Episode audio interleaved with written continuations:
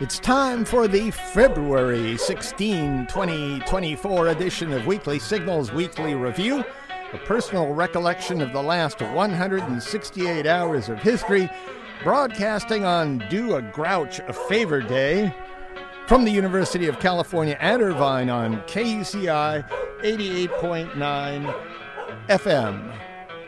I'm Nathan Callahan. And I'm Mike Kaspar.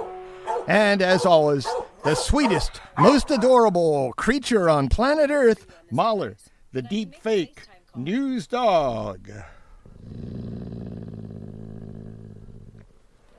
What is it, Mahler? You okay? He's in a bad mood. Have some chicken. Yeah, go ahead. Have some chicken. Relax a little bit. What's the deal today? I think he's kind of grouchy. You know, there's one thing we can always do to cheer him up. Yeah. Oh, yeah. Yeah, go, Mahler. Get it, boy. Yeah. Good boy. Get it. Get it. Yeah. Today, we'll be talking about poop on Mount Everest, what? The desecration of historical memory, women empires, compassionate cannibalism, and so much more. But first, remember back in high school where they had algebra, that kind of stuff? Oh, God, yeah. Hell yes. Did you excel at math?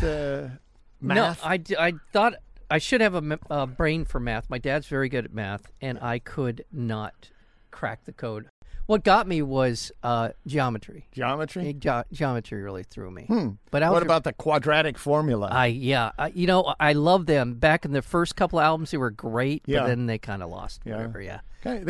They played with the association here at at UCI. Yeah, it was in the quad. I remember it. From Travis Meyer, the opinions editor at the Washington Post. For most of us, the quadratic formula was one of many algebraic knots crammed into our heads in high school long enough to pass a math test, then properly or promptly forgotten. In fact, only 22% of the nation's workers use any math more advanced than fractions, and they typically occupy technical or skilled positions, those that do. That means that more than 3/4 of the population waste time in high school with numbers when they could be learning something more useful, like, say, applied logic. This branch of philosophy grows from the same mental tree as algebra and geometry, but lacks the distracting foliage of numbers and formulas.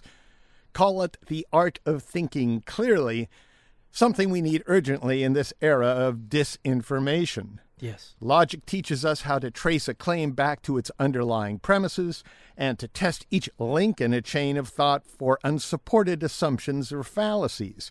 People trained in logic are better able to spot deceptions and misdirection. They also have a better appreciation for different points of view because they understand the thought processes that produce multiple legitimate conclusions concerning the same set of facts. Math advocates claim to be teaching complex problem-solving, mental discipline, and a better understanding of our world. Logic teaches the same things more directly. Geometry can't teach you when an argument is manipulating your emotions, but logic can. Calculus doesn't help you solve moral dilemmas, but philosophy can. Of course, all students need to master the basic math of everyday life so they can manage money, compare prices, and figure out Manny Mota's on-base percentage. It's reasonable to suggest that public schools all provide a standardized core curriculum, but the U.S. has not thought this question through since 1983 with the release of A Nation at Risk, the product of a presidential commission on education. Among its recommendations were a minimum of 3 years of math for all high school graduates. Since that time, the digital revolution has placed massive computational power in the palm of every student's hand, and that same computer revolution has given us a crisis of conspiracy theories and a polluted public discourse. Yep. What's at risk now is our ability to reason together as citizens. Prioritizing higher-level numeracy over other forms of logical reasoning is not turning us into a nation of engineers and physicists. It's letting us become a nation that can't think straight. We are a nation in need of applied logic. Yeah. And that's Travis Meyer, the opinions editor at the Washington Post. Amen to that. Yeah, I wasn't good at math, but I was pretty good in my logic class. I did well in that. So there's something to that. It's good article. Well, yeah, I think so too. There's so much emphasis on creating a tech job market that we've forgotten that we also have to be people. Yeah. And we also have to think our problems through, not just have numbers that can eventually give us some sort of formulaic answer. Right. Sometimes things are more complex than that. Sometimes you have to follow just people's thoughts rather than numbers. I think that AI might be very helpful in one regard in terms of education. I know that we're always going to be locked into kind of a education by your age, which there's a lot of things about that make sense, socialization and other things that come into play. But there will be a point in which AI or some version of that will be able to measure your strengths and weaknesses and apply education to address both of those things. I hope and it not. Will not be what you don't. You hope not. Yeah. Well, I'm thinking it will supplement. I don't know what your objections are to that. I just don't think AI has the capabilities to completely process all human thinking. Okay. All right. But some version of managed in terms of your ability in certain fields of learning were better than in others. And to be able to customize an educational program that accentuates and have teachers pay attention to students rather than qualifying their students so they can get funds for their schools. Okay, yeah. That's one reason. Okay, all right. From BBC News, decades of commercial mountaineering have turned Mount Everest into the world's highest rubbish dump as an increasing number of self-absorbed climbers pay little attention to the ugliness they leave behind, including their poop. Now, under a new rule, people climbing Mount Everest will have to clean up their own poop and bring it back to base camp to be disposed. Our mountain has begun to stink, Minga Sherpa, chairman of Pasang Luma Rural Municipality, said. Due to extreme temperatures, excrement left on Everest does not fully degrade. Although no official figure exists, it's estimated that there are over 3 tons of human excrement between Camp 1 at the bottom of Everest and Camp 4 toward the summit. Oh, my God. 3 tons. Poop is visible on rocks, and some climbers are falling sick because of it. Climbers attempting Mount Everest, the world's highest peak, will be ordered to buy poop bags at base camp, which will be checked upon their return. That I don't want to be in charge of that. Mahler? Yeah, I don't want to be in charge of that part of the whole expedition, but yeah. If you're good at basic math, may I recommend a donation to KUCI? $25 could go a long way, but better yet, make that 3 times as much. Just go to kuci.org. Your generous donation is how we stay on air. Commercial-free, free-form, free-speech radio, KUCI, 88.9 FM. From the Smithsonian, researchers found that the relentless stream of emissions from cars, factories, and other industrial sources is interacting with and breaking down wild plant fragrances, an essential tool for attracting pollinators. Some of air pollution's most common chemical agents, ozone and nitrate radicals, significantly deteriorate wildflower scents. By examining electrical activity in moths' antennae, scientists determined which components of a primrose fragrance were most attractive to the insects. Chemicals called monoterpenes were a moth favorite. With this knowledge, the scientists created their own primrose scent, then sullied it with chemicals to simulate a flower exposed to common air pollutants. When just ozone was added, the scent's monoterpene concentrations fell by about 30%. But when they mixed in nitrate radicals, which primarily act at night when the moths are out, the sweet-smelling monoterpenes dropped by 84%. Oh my God.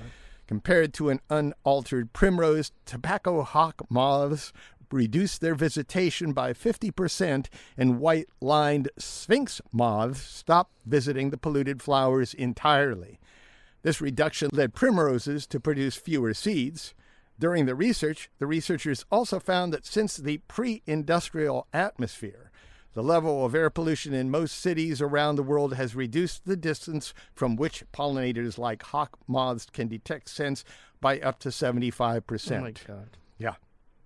So the Industrial Revolution has cut down on Amma's ability to find things they need to pollinate for us to keep going the way we're going by 75%.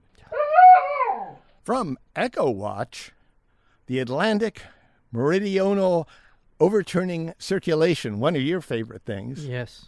Or AMOC, of which the Gulf Stream is part, works like a giant global conveyor belt, taking warm water from the tropics toward the North Atlantic, where the water cools, becomes saltier, and sinks deep into the ocean before spreading southward. The currents carry heat and nutrients to different areas of the globe and play a vital role in keeping the climate of large parts of the Northern Hemisphere relatively mild. For decades, scientists have been sounding the alarm on the circulation stability as climate change warms the oceans and melts ice, disrupting the balance of heat and salt that determines the current's strength. Scientists know from building a picture of the past using things like ice cores and ocean sediments, the AMOC shut down more than 12,000 years ago following rapid glacier melt. So what we've been fearing happened 12,000 years ago. Now they're scrambling to find out if it could happen again.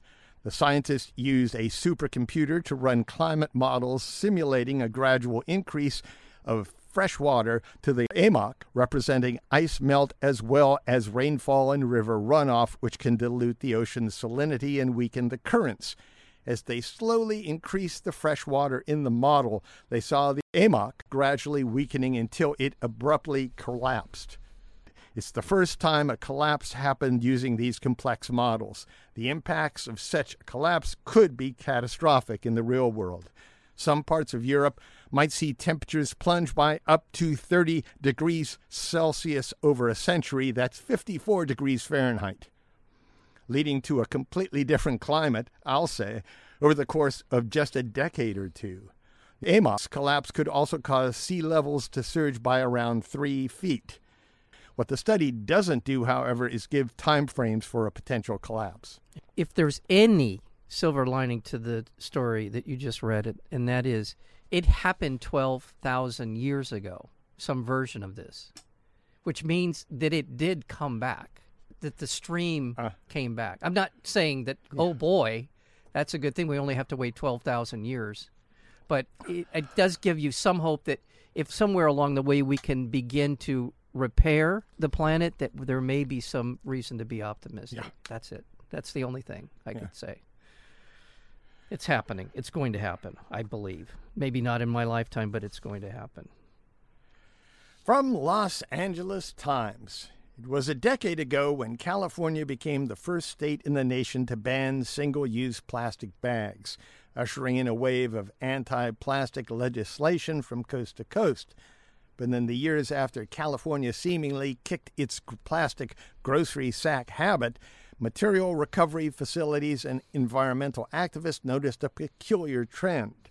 Plastic bag waste by weight was increasing to unprecedented levels. So we tried to get rid of the plastic bags. We ended up with more plastic. According to a report by the California Public Interest Research Group, that's CalPERG, 157,385 tons of plastic bag waste was discarded in California in 2014, the year the law was passed. By 2022, however, the tonnage of discarded plastic bags had skyrocketed to 231,072, a 47% jump. Wow. Even accounting for an increase in population, the number rose from 4.08 tons per 1,000 in 2014 to 5.89 tons per 1,000 people in 2022. The problem, it turns out, for California was a section of the law that allowed grocery stores and large retailers to provide thicker, heavier-weight plastic bags to customers for the price of a dime. Yeah. You know that deal. I remember it. Yeah. I mean, you want a bag? Sure. And they bring out this big, thick plastic bag. A lot of people do try and recycle them, but a lot of people don't. Yeah. And it just goes back in the trash.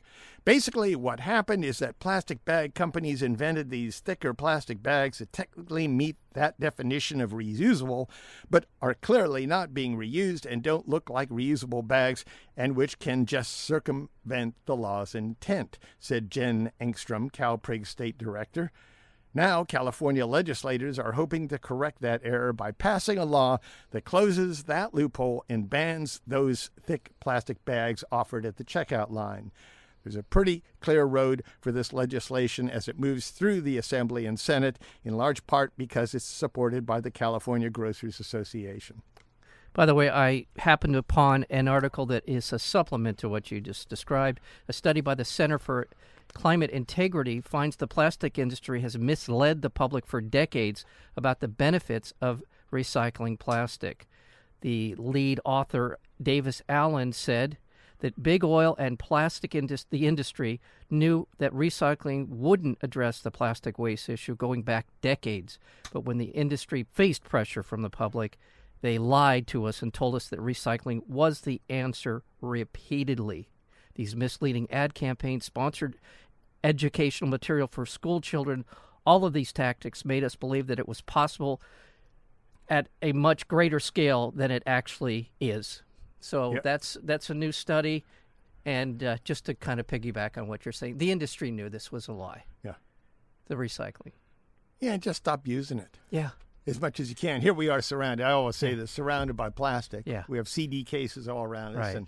And our mixed down board here is a good deal plastic. The keyboards on our computers are plastic. Our lungs now are composed of much of microplastic. So, or nanoplastics. Nanoplastics. So, yeah. Plastics.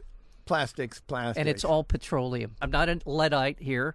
We need certain things in our lives, but the oil industry has found another way to make our lives a little less safe and a little less healthy. Instead of being so obsessed with progress, no matter what it is, let's look at what the progress will bring and what we will reap from it. You're listening to KUCI 88.9 FM, Irvine, California. Visit us on the web at kuci.org, on Facebook at facebook.com/KUCI 88.9, on our Tumblr blog at kuciradio.tumblr.com, and on Twitter and Instagram at KUCI FM. Wow. Thank you, Mahler. From Time magazine, Estonia's Prime Minister, Kaya Kala, was just declared a wanted person by Russia's Interior Ministry. The ministry listed Kala on a database as wanted under the criminal code, marking the first time Russia has brought a criminal case against the head of a foreign government. It's kind of crazy. Under their criminal code. Yeah. It's that sounds preemptive to me. She's not there. Yeah. I don't know if she can smoke pot in Estonia, but if she can, Russia can't say, wait, she's in violation of a criminal code. Well, does it give them a pretext to invade Estonia? Yeah. I mean, exactly. That's what we're talking about. Dmitry Peskov, a spokesperson for the Kremlin, said that Kaya is a wanted person on the grounds of desecration of historical memory. What? Yeah.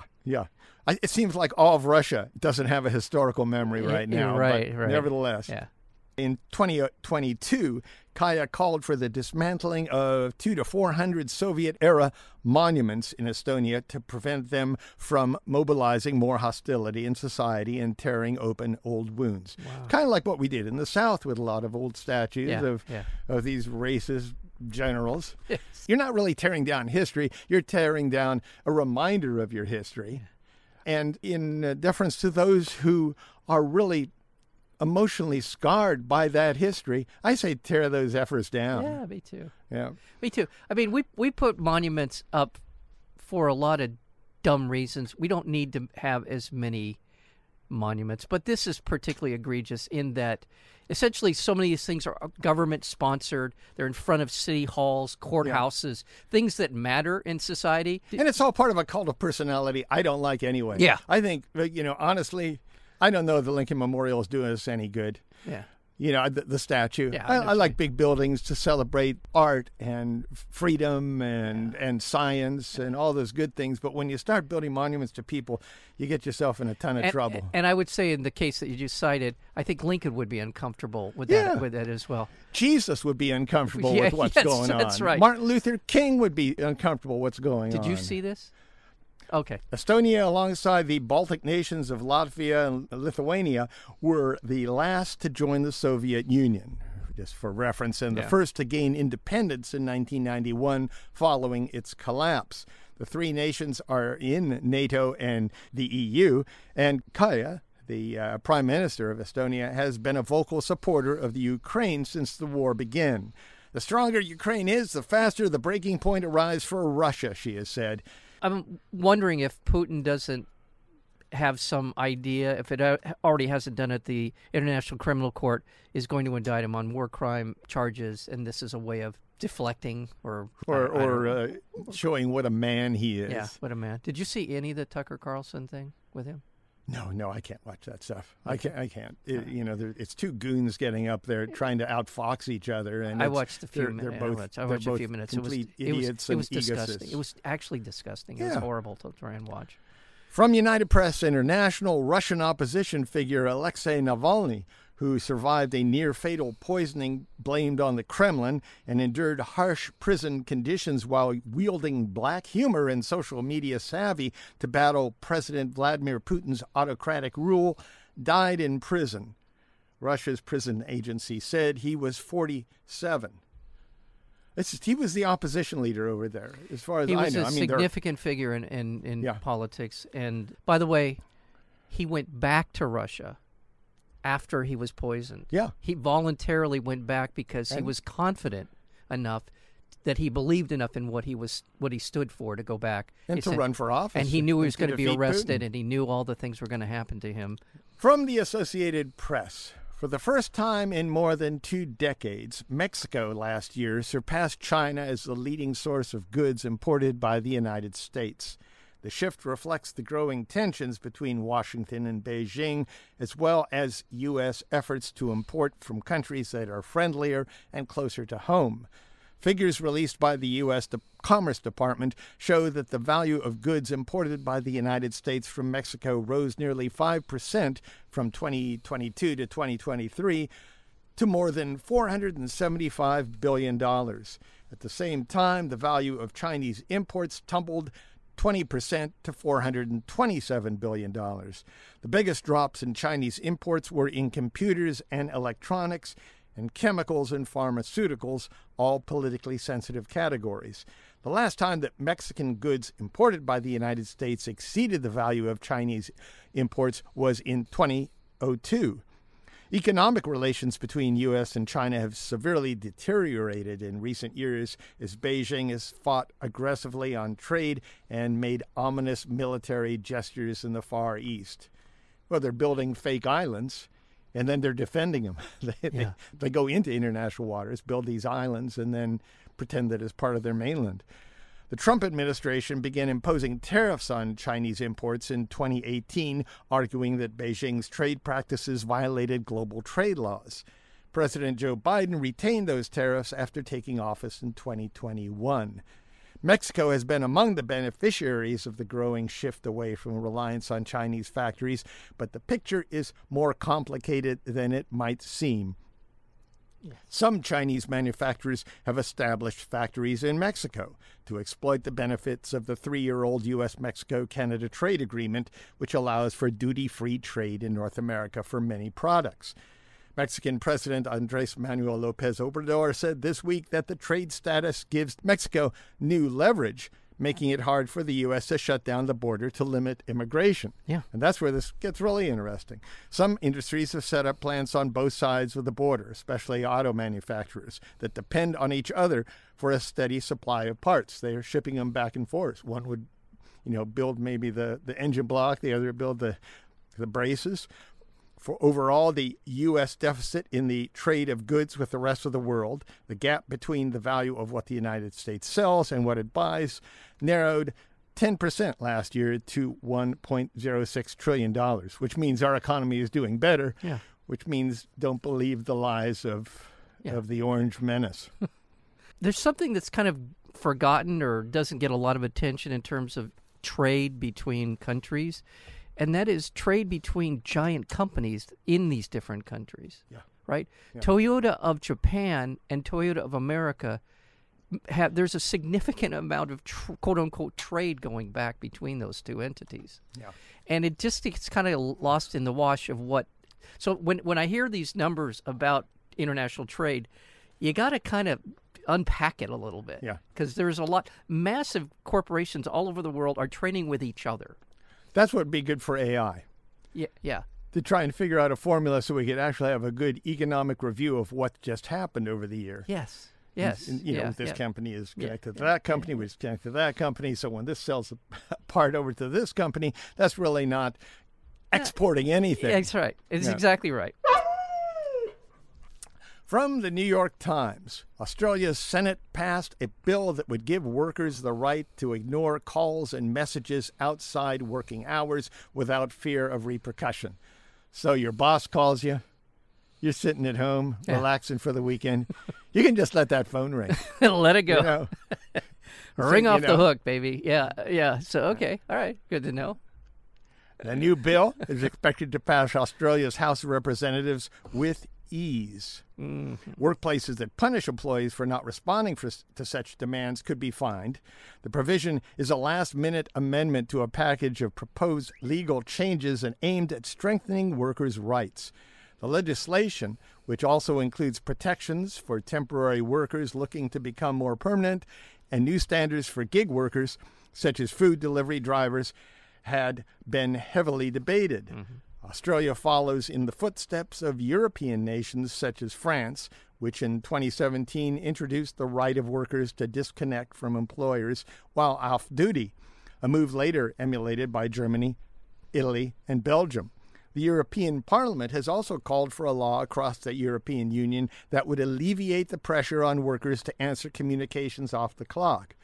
Australians already enjoy a host of standardized benefits. That's who passed the law here in Australia, including 20 days of paid annual leave, nice, mandatory paid sick leave, long service leave of 6 weeks for those who have remained at the employer for at least 7 years, 18 weeks of paid maternity leave, and a nationwide minimum wage of $15 an hour.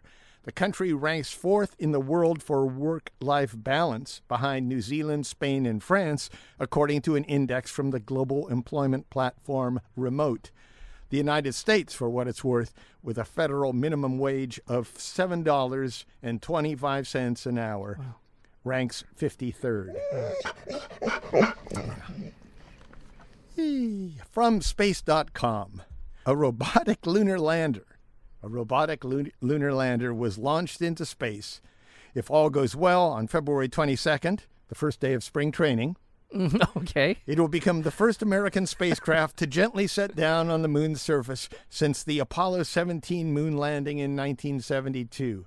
Let's do the math on that. That's a long time. That's what it is. The math is a long time. It's 52 years. Yeah. Wow. It would also become the first private effort to reach the surface of the moon in one piece. Three earlier attempts by an American company, a Japanese company, and an Israeli nonprofit failed. You got to love that one that landed upside down or sideways or whatever it was. That's my favorite. Yeah, that'll be. Yeah, it seems to be doing semi-okay. Yeah. That'll be on the tour when you go up to the moon. That'll be one of the first stops you make. Yeah. Can I see the Japanese one? That satellite's on its side. Yeah. I do like that. It's a nice photo. Yeah, it is. Yeah, it's a great photo. Yeah. And to think it sent out the little robot little to take the picture of the photo of itself standing on its head. Yeah, that's awesome. A nice touch. Yeah. From Nature, researchers from Europe and China have found an ocean in one of the most unlikeliest places in this solar system, hidden beneath the icy shell of Saturn's smallest innermost moon. There's a lot of superlatives there: innermost, smallest, and it's the unlikeliest. The researchers said the global ocean ebbs and flows about 12 miles beneath the heavily cratered and geologically inactive icy shell of Mimose, which has a surface area about the size of Spain. That's a small little moon there. Yeah. The findings change the general picture of what ocean worlds look like and could initiate a thorough examination of similar-sized icy moons throughout the solar system. So these little icy planets might actually have a whole ocean underneath the surface. Now, correct me if I'm wrong. I thought I saw a story about how they think there might be water under the moon, under the surface of the moon. Well, or icy. The south end, that's a lot of these probes are going to the south pole of the moon because that's where they suspect the water is.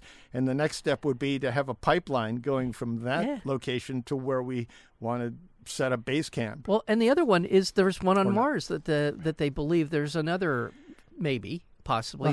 They're finding traces of ancestral water or ancient water that they think is been beneath. Water. I can see the marketing campaign now. Exactly. You know? Get your ancient water. Ancient Martian water from The Athletic. Major League Baseball announced Monday that Jen Powell, a 47-year-old umpire who has been working her way through the minor leagues since 2016, will be one of 24 minor league umpires invited to work Major League spring training games starting later this month, a well-known prerequisite to a major league debut. No woman has ever umpired a regular season Major League Baseball game. One reason a spring training call-up is significant is that only 2 women have ever received one. Pam Postma umpired Major League spring training near the end of her career in the late 1980s, and Rhea Corticio made it to big league spring training in the early 2000s. I'd love to see her there. I'd love to see her behind the plate. And just really making some good calls and going face-to-face with some of these prima donnas out there. Yeah, and by the way, we have had women referees in pro basketball for quite some time now, and it's okay. I mean, that's wonderful. Great. I mean, what's to say? Do they get the call right? Yeah. Okay. Yeah. I mean, that's really the metrics, I should say. In the interest of sports news, I just want to say I watched the highlights of Caitlin Clark last night. Oh yeah. Oh, incredible. Yeah. Yep. The shot that she broke the record with. Iowa, right? She was for the University of Iowa. The shot that she made to break the record was what they call a logo 3. Yeah. She was on the logo. Oh, yeah. It was amazing. It was a pure shot. She's got an incredibly good stroke, as they say in basketball parlance. But, yeah, just really fun to watch. So you think she'll try out for the NBA? Well, I think she's part of the three-point contest that Steph Curry and her are going to do at the All-Star game. Cool. Yeah, they're going to have a little three-point contest. Yeah, cool. This is for most points in a career in collegiate women basketball. However, she's only about 140 points behind. Thank you, Pete Maravich. For the all-time record and men's record. Yeah, go. So she's got 4 games to go. I like Pete. Pete. I love. She's got to average 32 points a game in her final 4 games to break Pete. All right. Yeah, there you go. I'm pulling for her. Yeah. From the Washington Post, Republicans are more likely to be hard of hearing. What? Well, you're not a Republican. I know. But I reflexively say that stupid stuff whenever I hear it, something like that. I know. Yeah, I know. I know you know. Americans who have fired 1,000 rounds of ammunition or more face 3 times the rate of hearing loss as those who have never fired a weapon, according to an analysis of observations from the National Health and Nutrition Examination Survey. If there ever was an epidemic in the hunting community, it would be hearing loss, said former editor Sam Lundgren of Meat Eater, an outlet that embraces hunting, but not the culture wars that often go with it. And I'm all in favor of that. Meat Eater. That's the platform? Name. Yeah, okay. I got you. Okay. It's good. Yeah, I don't know. I know. I think we should stop eating so much meat. But, if they're surviving on this stuff and not just hanging heads somewhere, I just think which a lot of people are. Yeah. A lot of people really I got you. I got you. Okay. When target practice is a way of life, it's easy to become blasé about earmuffs. When that buck is about to get over the ridge, jamming in earplugs is the last of our worries, he said. Right. In the last study from 2012, 13% of U.S. adults were heavy firearm users. 13%, meaning they'd fired more than 1,000 rounds. 13% of U.S. adults now are losing their hearing because of blown out guns. And politically, gun ownership tilts heavily rightward. Oh, yeah. As recently as the early 1990s, Democrats were almost as likely to own guns as Republicans. But in 2022, 52% of Republicans had guns at home, compared with just 28% of Democrats. Yeah. So it stands to reason that more Republicans are hard of hearing, which is probably why they think Trump is a good candidate. Yeah. They haven't really heard what he said. Deaf. They're deaf. Yeah, exactly. So I suggest that Democrats should hand out hearing aids. Yeah. At Trump rallies. Go stand there just handing out hearing aids at Trump rallies. By the way, this is completely tangential to what we're talking about, but my dad lost his hearing in the Army. He was on an artillery practice, and for 3 days he said. And he lost it. And did he have a full recovery, or what happened? No, there? He never. He was he was hard of hearing as far as I'm concerned, his whole life. Yeah. So anyway, guns are a bad thing. They're bad for your ears. So is Jimi Hendrix. I have no room to talk there. There you go. Yeah. From New Scientist. Today, cannibalism is a taboo subject in most societies. We associate it with zombies, psychopaths, and Hannibal Lecter. But maybe it's time for a rethink, because despite our preconceptions, evidence is accumulating that cannibalism was a common human behavior. Our ancestors ate each other for millions of years or more. In fact, down through the ages, around a fifth of societies have practiced cannibalism. While some of this people eating may have been done simply to survive, in many cases, the reasons were more complex. In some places, consuming the bodies of the dead seems to have been part of a funerary ritual. Yeah, I was just going to say ritual would be the primary reason. So someone dies, you'd eat them. Yeah. Far from a monstrous affront to nature, cannibalism may have been a way of showing respect and love for the dead, say some archaeologists. And don't get mad if you're a particularly devoted Catholic, but what do we say in the Mass? The body and blood of Jesus is what we're consuming over the course of the Mass. So it's not as if it's something completely beyond the realm of what you just described. Yeah. And who knows, that might have been literally a practice back then when they were writing about these things. It wasn't so, it's not that far out. It's not a metaphor. No, it's not, and it's not that, as you just described, it's not so foreign to human experience. So would you take a bite? I am vegetarian, so I guess you get out of respect and ritual and all that stuff. Yeah, I think so. I mean, I think I would.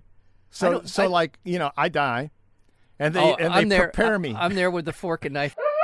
So, thighs or breast? I mean, I'm not sure. I don't know. I take my thighs, actually. For sure, mine are a little meatier than the breast are. From Reuters News Service, a crowd vandalized and set fire to a vacant Waymo self-driving car in San Francisco.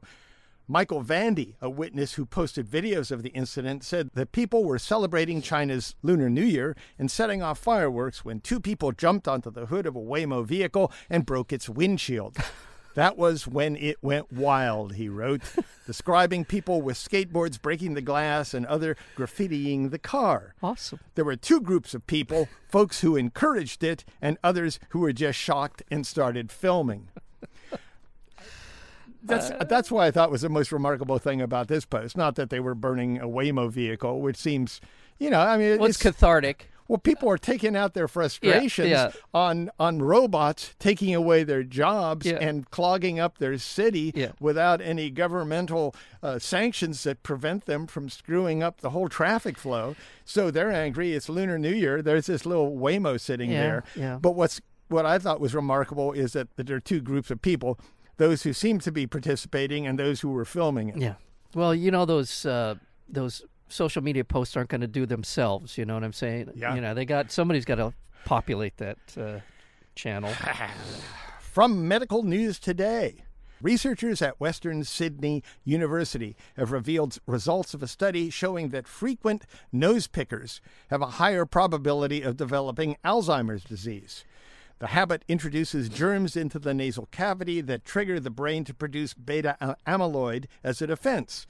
An abundance of beta amyloid is believed to be the leading cause of Alzheimer's. Yep. It is essential to note that the temporary relief obtained from nose picking is not a substitute for proper nasal hygiene, the report said. Proper nasal hygiene being regular cleaning and maintenance of the nasal passages through gentle methods, such as saline nasal rinses or blowing the nose. You ever use one of those nasal rinses? I have not. Have the neti pop, Visage, or that one that they advertise on television. That no, I have not. Have you? Have you? Oh yeah, yeah, yeah. I like to watch it.